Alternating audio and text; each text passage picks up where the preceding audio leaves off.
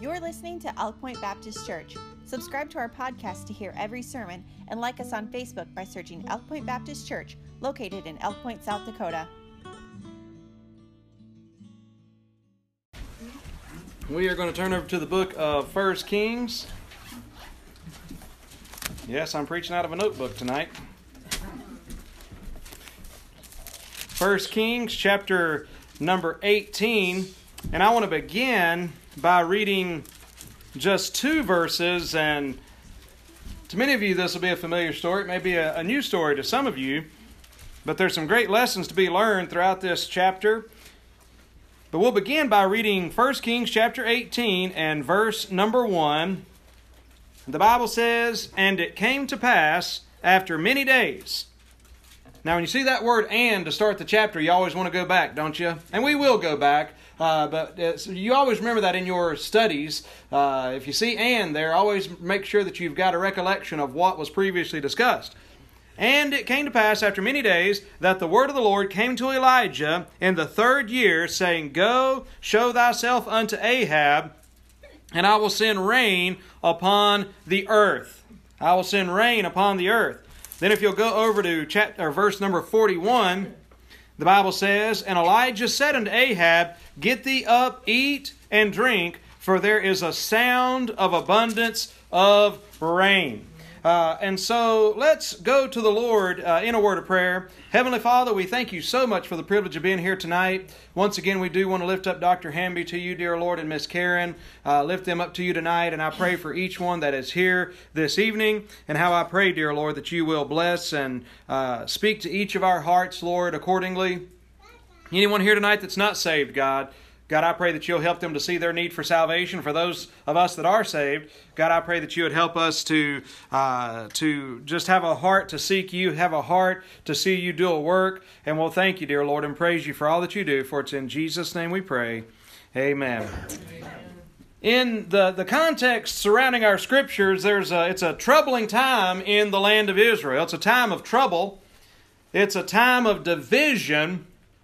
It's really a time of drought. And I think to make a spiritual application, we could do that to the day and age in which we live. This drought, the, and this drought came forth because of judgment on the land in this context, but there were many people suffering from this. And God wanted to reach these people, but He had to get their attention first, and that's kind of what takes place in here. But there's some thirsty people, there's some hurting people, and you know, one of the, the things that ought to drive the New Testament church that ought to drive every child of God is trying to reach somebody that's hurting. Amen. Trying to reach somebody that's thirsty. Uh, I mean, yes. there's people, uh, and the thing that we've got to be very active about, and I've, I've said this before and not be easily offended by, is when people seem hostile toward God or religion. Because if we were involved, and, and if, if what we knew of God and religion is what they knew about God and religion, we may be a little hostile too. And if you think about it, some of you maybe can think of a time in your life to where you felt that way about religion and God as well. But it's our job to try to reach them with the truth and with Christ and with hope because we have the remedy. Amen. It's just like Jesus told that thirsty woman. She was going to lower her uh, bucket down into the well and draw out water. But he said, he said, if you drink of this water, you'll thirst again. But if you drink of the water that I shall give, you will never thirst. Amen. You will never thirst. And so uh, he satisfies the thirsty soul. But when you look at what's going on, it's interesting what sin brings about. Sin does bring about drought. Sin brings about hard times. Sin brings about division. At, at this moment in history, uh, the Israel is divided between the, the, the northern kingdoms and the southern kingdoms. Ahab being the king of the northern kingdoms, Jehoshaphat being the king there in Judah.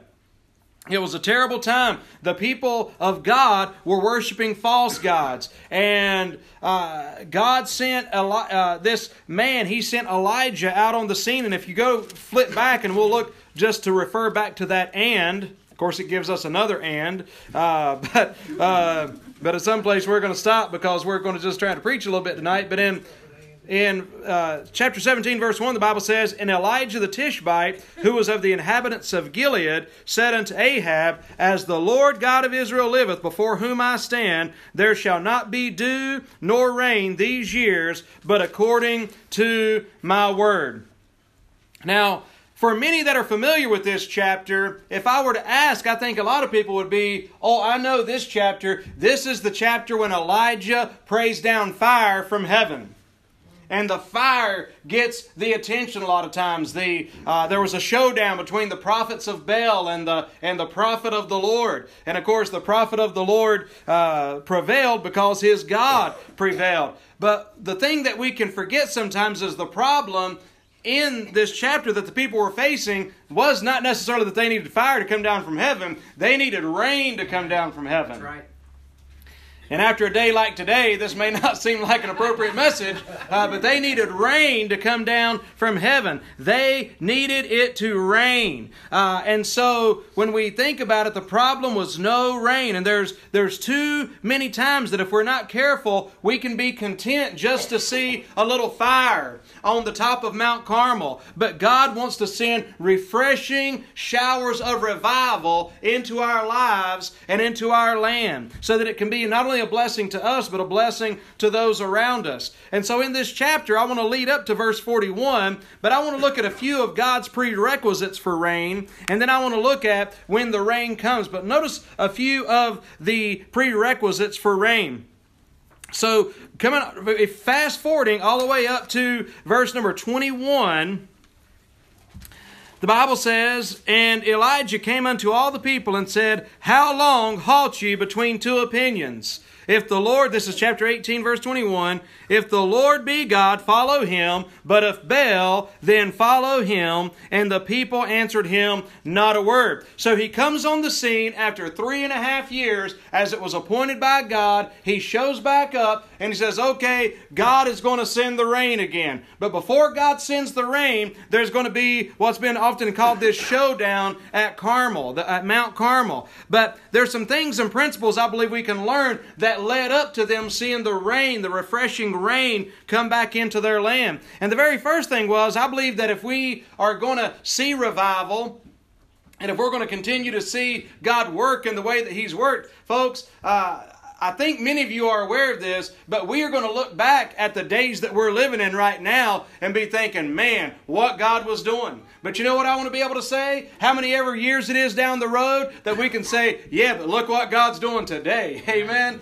Uh, but God is working and God's doing a work. And but one of the things, some principles that we just need to stay with, and that starts with reaffirming our stand. He said, How long halt ye between two opinions? The people were divided. They were of a double mind. They weren't committed wholly to the Lord. And as a result of that, they could not have the blessing of the Lord. And then, not only that, there was to reaffirm our stand, but then also to rebuild the sacred altars. In verse 25, notice what happens. The Bible says, And Elisha said unto the prophets of Baal, Choose you one bullock for yourselves, and dress it first, for ye are many, and call on the name of your gods, but put no fire under it. So in this text, there he says, we're going to see whose God is the God because he says, choose you. Are you going to serve God or are you going to serve Baal? The people didn't say anything. So he says, okay, here's what we're going to do. You get a sacrifice and you pray into Baal. And you pray that Baal sends fire down from heaven. Don't light a match. Don't bring any torch. You let, you let your God light that fire and I'm going to go and I'm going to repair these altars, and then and and and whosoever God answers by fire, let that be the God that you serve. Let that be the true and the living God. And we know that there's only one true God. Jehovah, one true Lord. The other gods are little g gods. Amen. We serve the big G God, the Creator, the Lord, the all powerful one.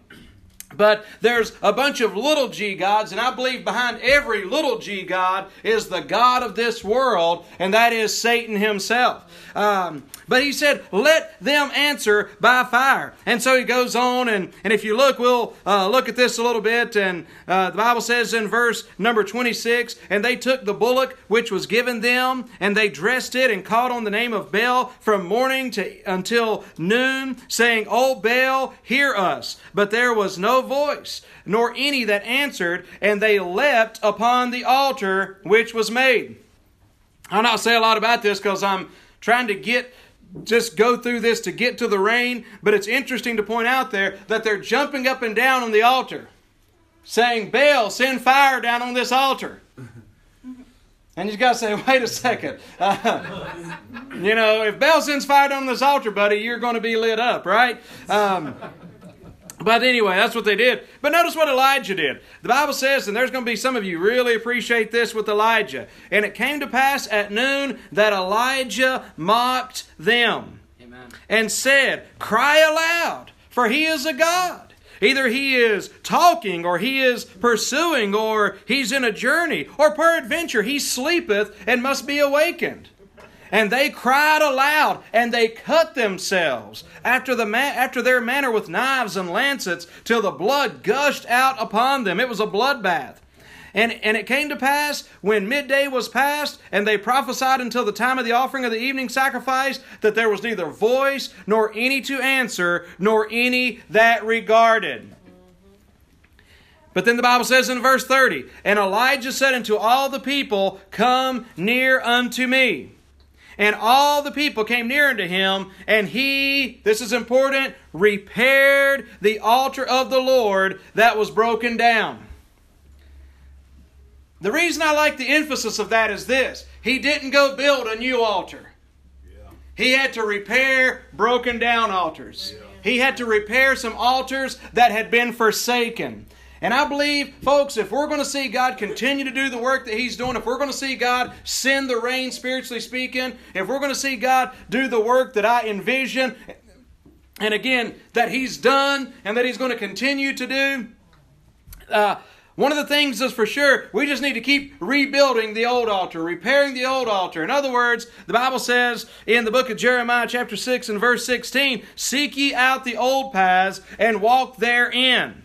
Uh, see, but he rebuilt the old altars and, and the and what the Bible warns about that in these days there would be many that would turn from the truth. Because now when we talk about the old paths and we talk about rebuilding the altars, there are some, I believe, that err a little bit in their preaching. Because when they talk about the old paths and the old altars, they go back to 1956 or 1949. And they say, we need to do it the way they were doing it back then. Uh, well, well, we can do what they were doing right back then, but that's the, the, the, model is not necessarily what they were doing in the 50s and 60s. The model, folks, is the Word of God. Amen. That's the old paths. That's the altar. That's what we that that's what we need to repair. Make sure that our lives and the way we're worshiping and what we're doing. See, because we live in a time to where there's a lot of new and improved altars. These people that were worshiping Baal had their altars. There are the churches that oftentimes they're referred to as emerging churches. Um, but, uh, but, but there's a problem. They've, they've got a lot of things going for them, but there's no fire. Uh, and it's, it's interesting, if you look at the prophets of Baal, you know what they had? You know what their group had? They had a really big crowd. There was hundreds of them. They had a lot of crying out. And they had some convincing worship. I mean, boy, they were really into it. But you know something they didn't have? They didn't have true fire. And they sure didn't have rain. Amen. They didn't have rain. And I'm telling you, uh, what we want to see is God uh, move. It's not about trying to work something up. It's about just doing what God said to do, staying with the truth of God's Word, staying with the Word of God, and seeing God do something in people's lives. And so, uh, rebuild the sacred altars. And I like this remember our standing. Look at what the Bible says in verse 31. The Bible says, And Elijah took 12 stones according to the number of the tribes of the son of Jacob, unto whom the word of the Lord came, saying, Israel shall be thy name. Now you could just read right over that if you weren't careful as you if you as re, while you're reading this chapter. There's so many exciting things going on, but I think there's something that's that's being represented right here. In the nation of Israel at this time, 10 of the 12 tribes of Israel had deserted God, deserted worshiping God and began to worship Baal. But God didn't but but there was two that stayed faithful. There was two tribes that stayed faithful. But God didn't say, okay, Elijah, go get two stones to build up this altar. Go, go get two stones. No, he said, go get 12. You know why? Because even though these people have turned their back, even though these people have drifted away from me, even though these people have turned their backs on me, you know what? They're still my people. You put a stone to represent them. And I think something we need to always remember is our standing before the Lord. Yes. It was evident that practically they had gone astray, that their practical lives, that their walk was not what it ought to be. Their practice was not what it ought to be. But you know what? If you're saved by God's grace, the Bible says that we are justified. The Bible says how that we're justified, and therefore that speaks of our position in Christ.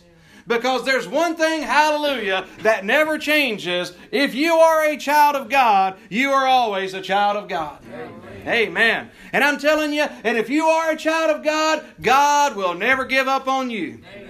Amen. I mean, there's times in Scripture where He has to bring His children on to glory, and there's times, but there's not a time ever that God will ever forsake one of His. So even for these people that had turned their back, all of what God's doing right now is to get them back in the right relationship with Himself. And that, to me, that's a wonderful thing because let me tell you something tonight. If you've drifted away from the Lord, and by the way, sometimes people can drift away from the Lord and it can be pretty apparent.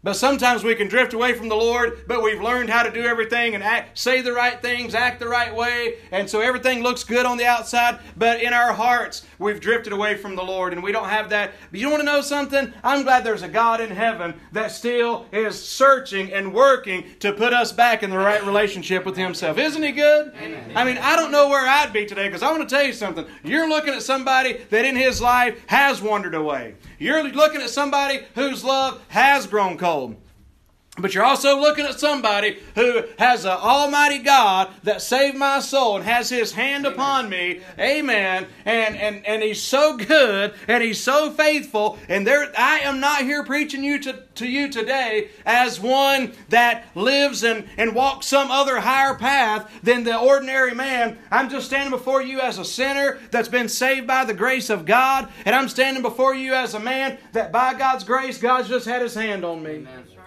And let me tell you something. He's got his hand on you. Amen.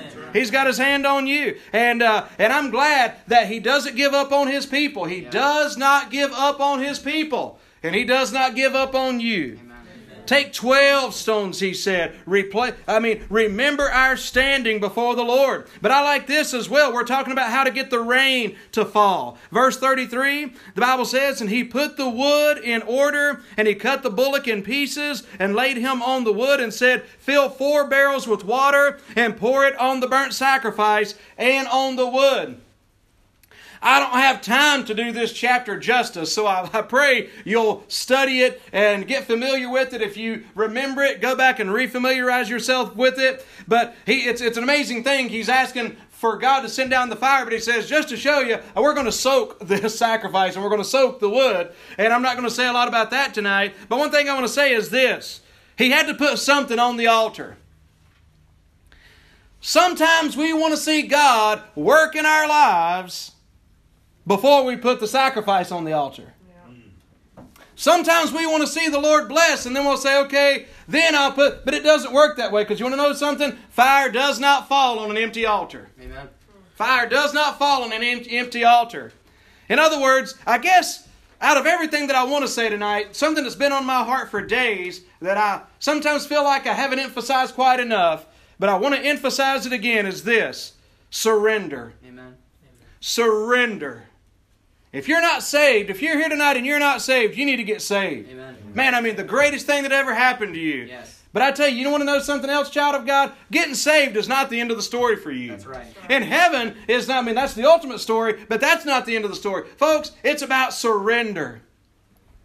And surrendering your life. I love what the Bible says in Romans chapter 12 verses 1 and 2. I bet some of you were guessing I would go there. But the Bible says, I beseech you, therefore, brethren, by the mercies of God, that you present your bodies a living sacrifice, holy, acceptable unto the Lord.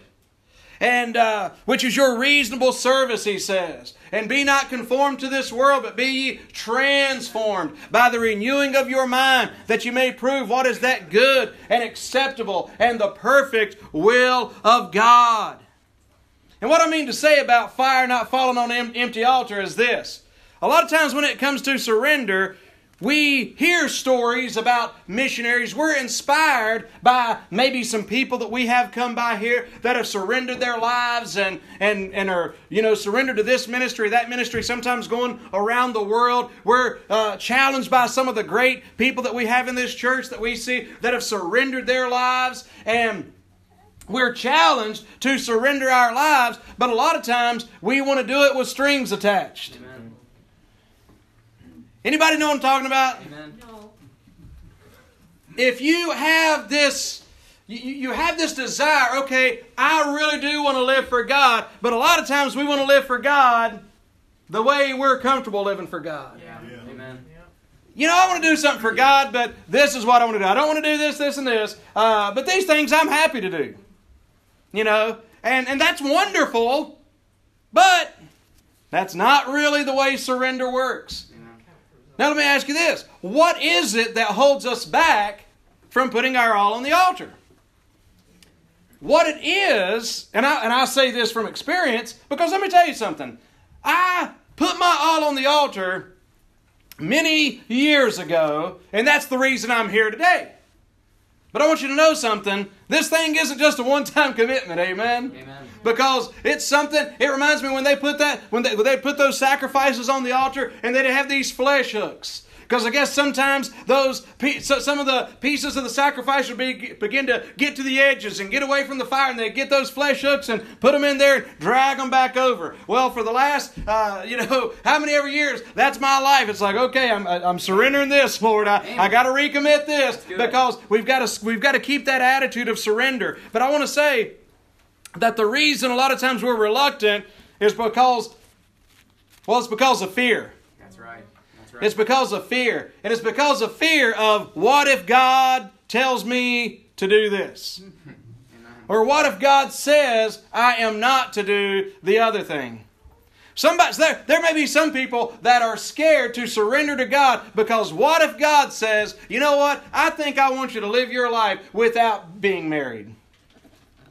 I want you to live your life that way. The Bible says there's eunuchs unto the Lord. The Apostle Paul was. Uh, and now, uh, I, I wouldn't suspect that that's going to be the case, uh, but for those of you that aren't married, but there's things like that. You know, I, I know. For, I know for me, you know, it's almost like one of these things. Lord, I surrender, and I'll go anywhere in the world you want me to go, except for Africa.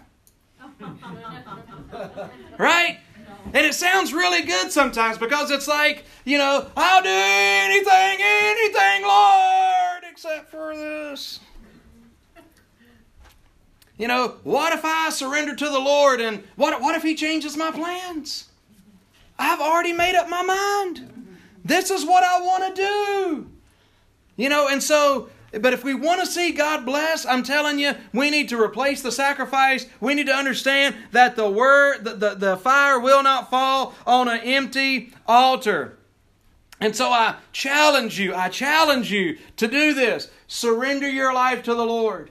And I can remember the day because I'm telling you, there's something else about the altar. And of course, I encourage people regularly. I mean, make, I mean, visit the altar, uh, spend time in the altar. God, and, and God's done so much life uh, in my life over the years from the time that I've spent just up here praying and humbling myself before the Lord.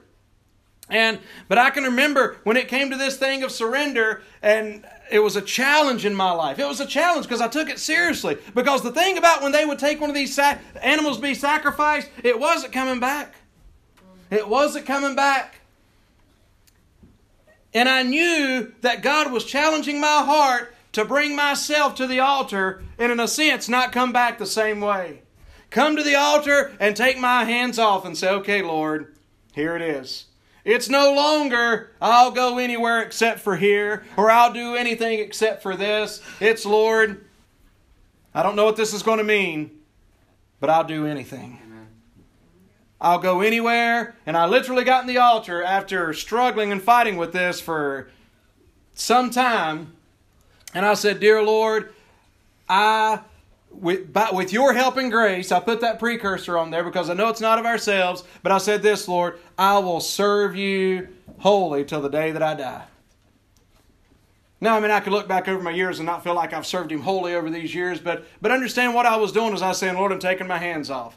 Well, then God says, I was sharing with the Hambies today. I've shared with some of you before, but uh, one, of the places I, I had a missionary that was praying for years and encouraging me for years. He was a national pastor that was trying to get me to go to Anguilla. And Anguilla is a, uh, basically, I think it's in, it's, it's in the West Indies. It's basically in the Bahamas, all right? Uh, and they need churches down there, don't get me wrong. So, uh, uh, but, but, but that's where I was praying about going. And that's where I was willing to go. And by the way, I was willing to go anywhere by this time. But it's interesting how that God called me to South Dakota. Not South Dakota, Lord.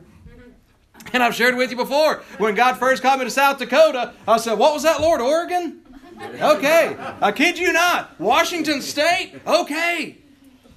Montana. God's like, You're getting warmer. By warmer, I mean colder. Uh, and and I mean, I, I kid you, I was, I called, I called pastors out there, and I was trying to just, and just every time it was just no, no, no. I mean, it's it's hard to explain, but it just wasn't right. It just wasn't what God wanted. And in and and, and I, I can remember being despondent and being down, thinking, man, I really thought God was calling me someplace. I really thought it was going to be clear. And right at that time, Brother Tommy Wenzel, a dear friend of mine and mentor of mine, he called, he called me. I got home and there was a message on my machine. Brother, I've been praying for you today. I want to give you the number for this fella out in South Dakota. Mm. And right then, it's just like something clicked because I'd already been praying about South Dakota, Oregon, Washington, and all that. but, but something clicked in my heart right then. It's like, South Dakota. And I'm telling, but here's what I want to tell you. You're looking at somebody that wouldn't trade it for anything in this world. And here's the thing you surrender your life to the Lord. Think about what we're saying when we're hesitant to surrender our lives to the Lord. Let's be honest about what we're saying. Here's what we're saying Lord, I do not trust you whatsoever with my life. I know better than you. Therefore, I'm going, to, I'm going to keep my hands on this thing because if you get your hands on it, there's no telling what you're going to do with it. That's a crazy thing to think, but that's. Yeah. So, by God's grace, hey, take it seriously, man. It's a sacrifice, man. It's not. It's not. Uh, it's not a game. It's serious. But pray, Lord, I surrender all. I surrender all, Lord. And I'm telling you, there's not been a person yet. You know what you did when you got saved, by the way? I believe you probably surrendered everything you knew right then. Wasn't that a blessing? Anybody in here saved regret getting saved? No.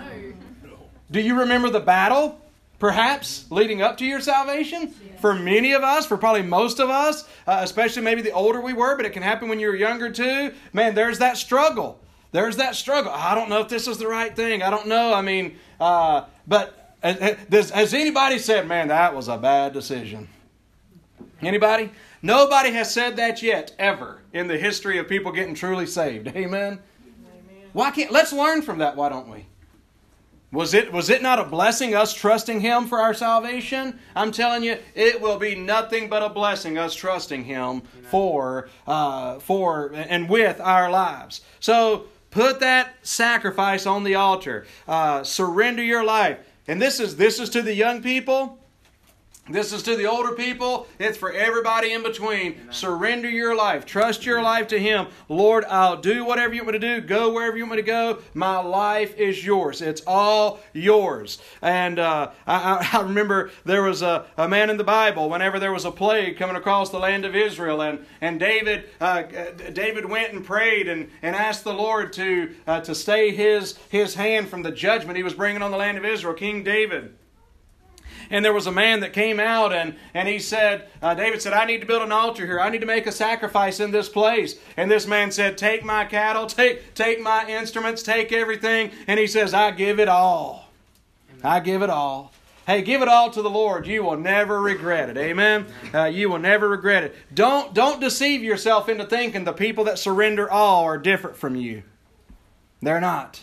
There are people just like you that surrendered it all and are enjoying every minute of it. Amen. I love living in South Dakota. I love being here. I really do. Uh, now, I don't love it because of the weather. I'll be honest with you. I'm not going to be trying to trick anybody here, all right? And I guess I should be honest with you. I don't know how people say that. You know, I'm going to tell you the honest truth. I used to say that a lot. I don't know what other kind of truth there is, but. Uh, but I tell you, man, there's there there was the other evening. I was going into a basketball game, and you know, and it was only like ten below. It wasn't one of the coldest days, but 10, 20 below with the wind chill, you know. And, and I'm just like, a lot of people live here? What is? It's ridiculous. What is this? Do they not know there's warmer places, you know? And um, I mean, so I have those periods of frustration, right? Uh, but I'm telling you, I do not. I do not. And and and and and, and don't matter how many calls I've ever got or anything else. I'm telling you, if people are calling me from down south saying, Brother, would you pray about coming here and doing this or doing that or the other thing? I, I, I kind of respond like Nehemiah Brother, I'm up here on the wall. Amen. I'm doing a great work, not me, but I'm working in a great work that God is doing. And uh, man, I'm not coming off the wall. Sorry. Uh, this is where God wants me. This is where I'm going to stay until God says otherwise. And so replace the sacrifice, give it all. And that's one of the reasons. I want to tell you that too, by the way. Somebody says, Well, I don't like when you say until God says otherwise. Well, guess what? I'm not the one in charge of my life. That's good. That's right. Amen. And you aren't either. Amen. So I'm, it, it, would be the hardest thing ever if God was to come and say to me, I've got to leave here. I'm just telling you it would be. Uh, probably the one of the hardest things I guess I'd ever have to go through. But you know what? If that's what God says, that's what I'm going to do. But I'll tell you this right now, my vision goes far beyond that. Amen. I mean, I'm here. This is where God has me, and I'm so thankful for it. But replace the sacrifice. Um, uh, so surrender all to the Lord. Um, verses 36 and 38, I'll give to, to you here quickly. Uh, the Bible says, And it came to pass at the time of the offering of the evening sacrifice that Elijah the prophet came near and said, Lord God of Abraham, Isaac, and of Israel, let it be known to thee, known this day, that thou art God in Israel, and that I am thy servant, and that I have done all these things at thy word. Hear me, O Lord, and hear this people, hear uh, that this people may know that thou art the Lord God, and that thou hast turned their heart back again thou hast turned their heart back again. And you know, that's really what it's all about, man, is just keeping our hearts right before the Lord. And by the way, that's one reason that we are so uh, insistent and so, I guess, maybe encouraging, and we admonish people to be open and to be honest about who we are. Uh, in other words, because if you feel like you've got to play some part here, that you've got to play church and you've got to play the Christian, you know what happens? Your heart can get away from God and you can't go to a brother or sister and say, Pray for me, I'm really struggling right now. Right. Yeah. Pray for me, I'm having some serious problems right now. Because you're scared to death. Well, man, they're probably going to judge me.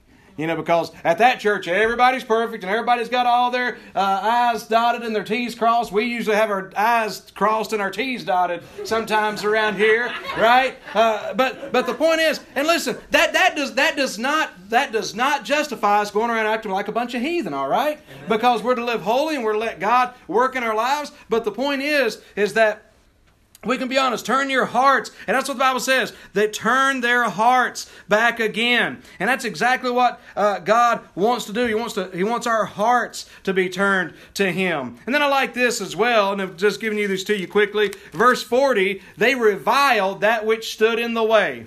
They reviled that which stood in the way. Uh, verse number 40, the Bible says, Elijah said unto them, This is the people who turn back to God, take the prophets of Baal, let not one of them escape. And they took them, and Elijah brought them down to the brook uh, Kishon and slew them there. So they reviled what stood in the way. And so I'll just say something about that. Listen, we, I think we understand this, but when we get our little pet sins, we need to understand that sin is not our friend. Amen. Amen. And so, uh, the grace of God doesn't mean that all of a sudden God loves the sin that's destroying our lives and breaking up our homes and, and bringing uh, anxiety and sickness and fear and all these things in our lives. It makes no sense whatsoever. Uh, folks, we ought not to uh, uh cradle and cover and protect our sin. Man, we need to revile what stood in the way. They said, This is what was keeping us from God. This is what was keeping us from the blessings of God. You know what? I don't want that in my life anymore. I do not want that in my life anymore. And then, after all these steps, I'll give this last part to you quickly. And this is what I was trying to get to with the message, and I'll give it to you quickly. And that's this ready for rain. Verse 41, the Bible just simply says, And Elijah came to Ahab, said, Get thee up, eat, drink, for there is a sound of abundance of rain. Now, verse 41 I don't believe that there was the sound of showers upon the Mediterranean Sea. In other words, you couldn't hear the rain like you heard it today. Uh, this may read as if it were thunder. I'm not so sure that it was thunder. I don't know how many other people heard something. The Bible says in Amos 3 verse 7, the Lord God will not do will do nothing, but he revealeth his secret unto his servants the prophets. But he heard something. The rain was coming. Now, how did Elijah know the rain was coming? Number one, he knew because of the report. Chapter 18, verse 1, we read it already. God said, Go tell him the rain's coming. That's right. So he knew it was going to rain. Amen. As we're going to see in a moment, the skies did not look like rain. Yeah. He knew that, that, that God was going to send the rain because of the repentance of his people. Um, but I can imagine this because, as we're going to see in just a moment, when you looked at the skies, the skies were very clear. And Elijah says, Get ready, it's going to rain. You better get ready. You better get your waiters. Remember this it has not rained in three and a half years. I mean, get ready. It's going to rain. Uh, get thee up, eat and drink, for the sound of abundance of rain. There's torrents of rain that are coming. And I'm telling you, they'd already seen God work, but I want you to understand something. Whenever Elijah said, Folks, get ready, it's about to rain. They look up at the skies and the skies are clear. How do I know that? Because we see this in just a moment. But look at verse 42 and we'll see it. So Ahab went up to eat and drink, and Elijah went up to the top of Carmel, and he cast himself down upon the earth and put his face between his knees. Michael preached a great message about that.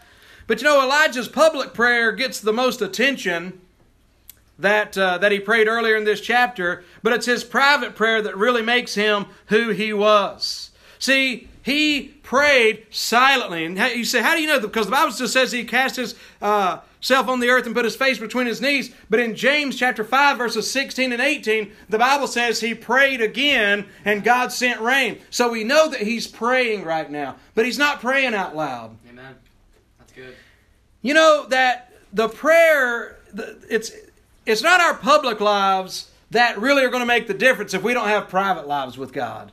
It's not our public prayers that are going to make much difference if we don't have some silent prayers. Amen? In other words, what God is doing in our lives in quiet when nobody else sees. Amen. It's kind of interesting contrast. Uh, the, the, uh, here's after after not eating all day, neither one of these men, Ahab went to eat and to drink, but but Elijah was too busy hungering for God. And instead of being concerned with his flesh, folks, he was concerned with God doing something in his life. Then he had a steadfast hope. Look at this in verse 43. The Bible says, And he said to his servant, Go up now and look toward the sea. And he went up and looked and said, There is nothing. And he said, Go again seven times. Go up there. What do you see? Elijah, you said that God said that God was about to do something. God was about to let something loose in our lives. God was about to pour out some blessings that we couldn't even contain. All right, go see. What do you see? Nothing. Go look again. What do you see? Nothing. And finally, the seventh time. I mean, he was steadfast. But I want, I want to say something about this that time after time, nothing. You know, whether we realize it or not, we can have some experiences like this. We're waiting to see God do something in our lives. We even have the promises of God in the Word of God that He's going to do these things in our life. And we run up and we look out and we see, okay, Lord, I'm ready to receive it. But we look out there and it's like, where's God? Where's God? Nothing. What do you see? Nothing. What do you see? Nothing. Time after time. But see, we must, and, and, the way to make sure that we are doing right is knowing that our petition and what we're waiting on is, is truly based on the divine promise of God. And then we wait for God to fulfill it. Now, I don't see in this text where Elijah was flustered or anxious. He just stood still. He was persistent. He was perseverant. Uh, he was perse- he persevered. Uh, I like what uh, the Bible says about Jacob uh, in Genesis 32, verse 26. He was with the Lord and he had a hold of the Lord, and he says, I will not let you go until you bless me. Amen. He was persistent. Psalm 40, verse 1 I waited patiently for the Lord, and he inclined unto me and heard my cry. We don't like being patient, and we don't like waiting, but sometimes we need to wait. Amen. After six times, the prophet did not relax his supplication.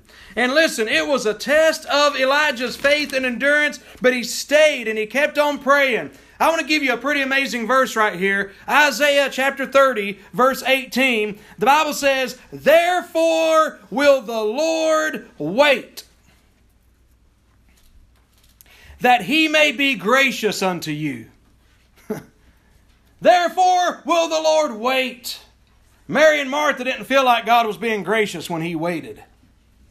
Maybe Elijah wasn't feeling like God was being gracious when he had to wait.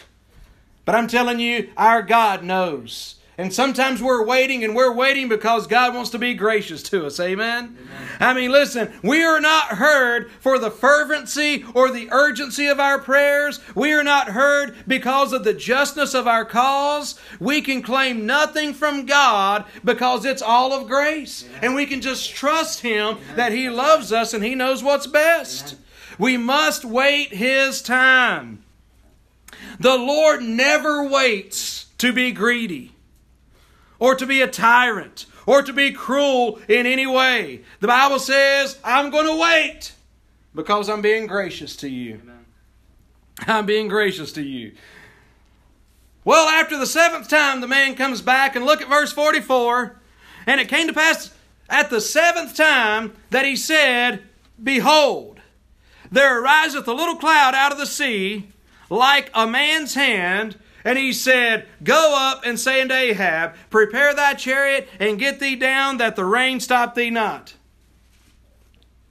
Now you could read this a few different ways here, but I do not imagine myself personally. Remember, Elijah said, God's sending the rain, boys. I mean, it's coming, and it's coming big time.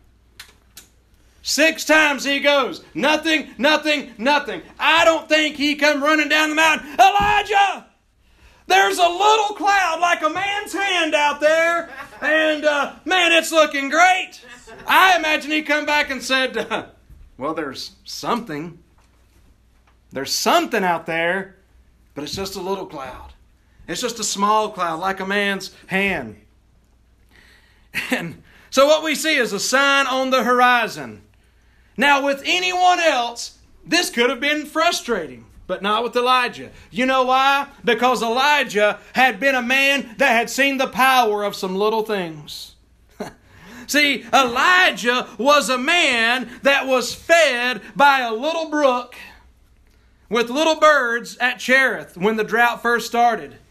He was sustained by a little woman with a little meal and a little barrel with a little cruse of oil for an entire year.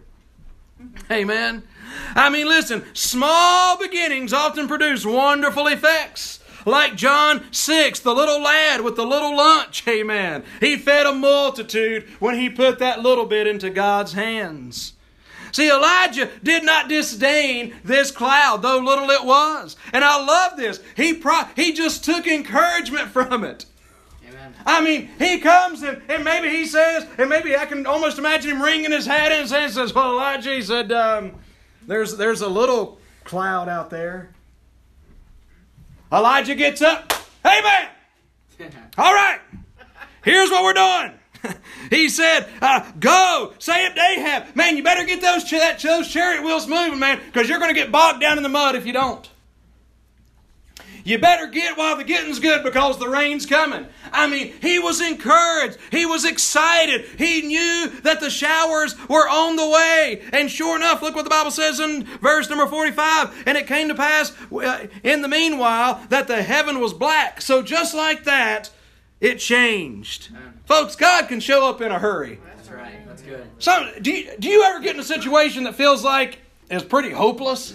Yeah. It's pretty desperate? And you're thinking, this is bad. This is really bad. And I don't see how this can be fixed.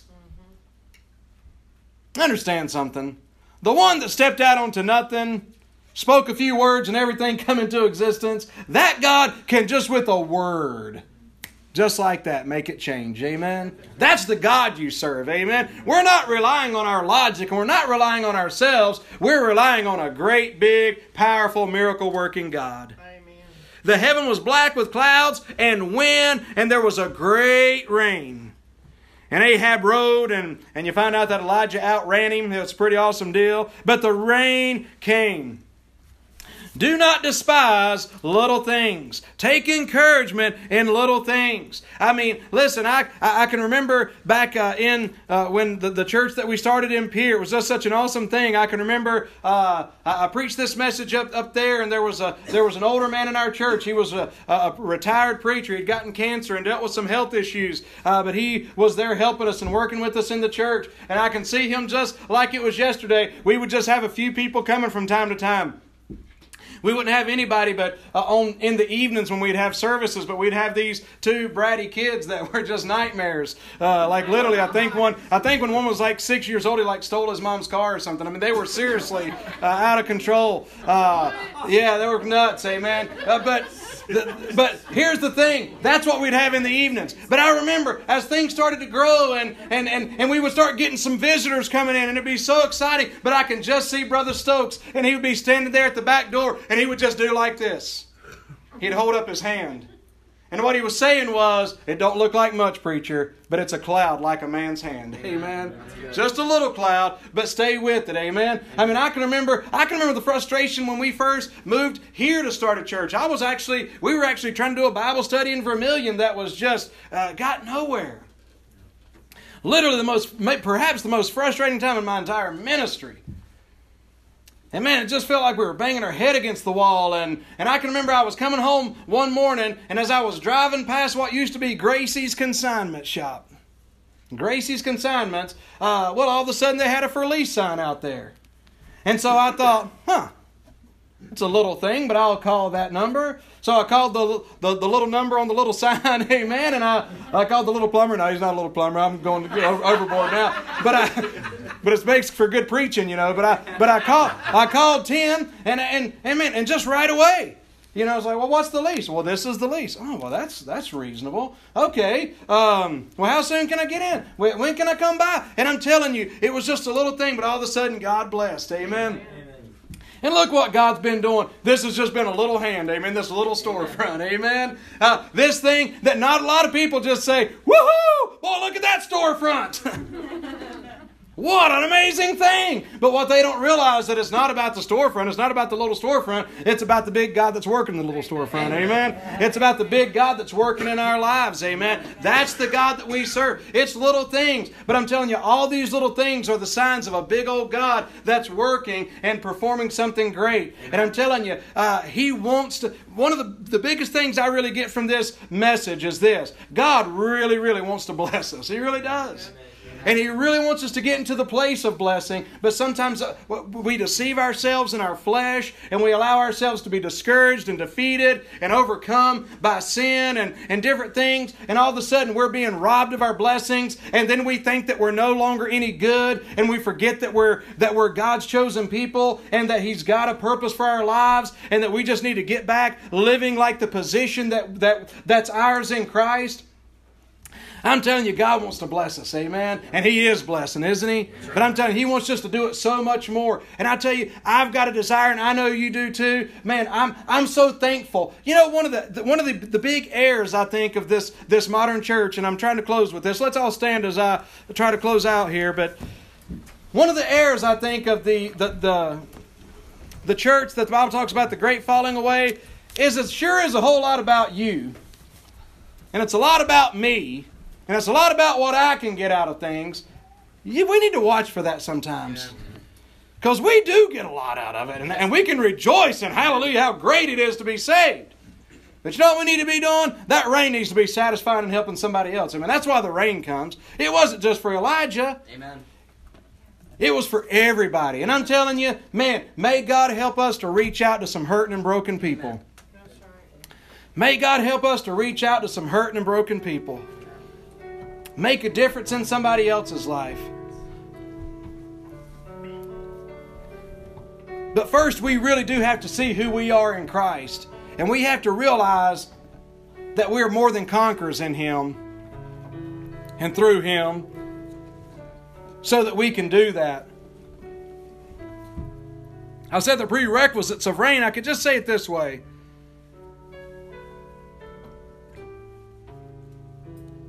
if we're not able to get a hold of who we are in Christ and by faith claim and live who we are in Christ, it's really going to hinder us in reaching to make a difference in somebody else's life.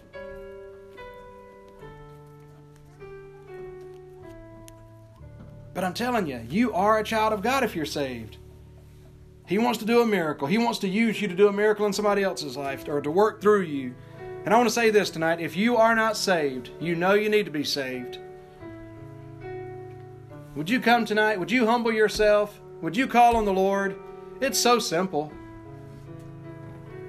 So simple. See, it's unfortunate that a lot of people say, well, I'm going to work on some things first. I got to fix some things first. You've got it all wrong. Not the way it works whatsoever. He wants to fix you. Amen. He wants to fix you. All you've got to do is be willing. Will you surrender to Him if you're here tonight and you're not saved? Will you trust Him? The Bible says, with the heart man believeth unto righteousness, and with the mouth confession is made unto salvation. He loves you. He died for you on the cross, and He'll save your soul. Come to Him today. If you're not saved, He will save you.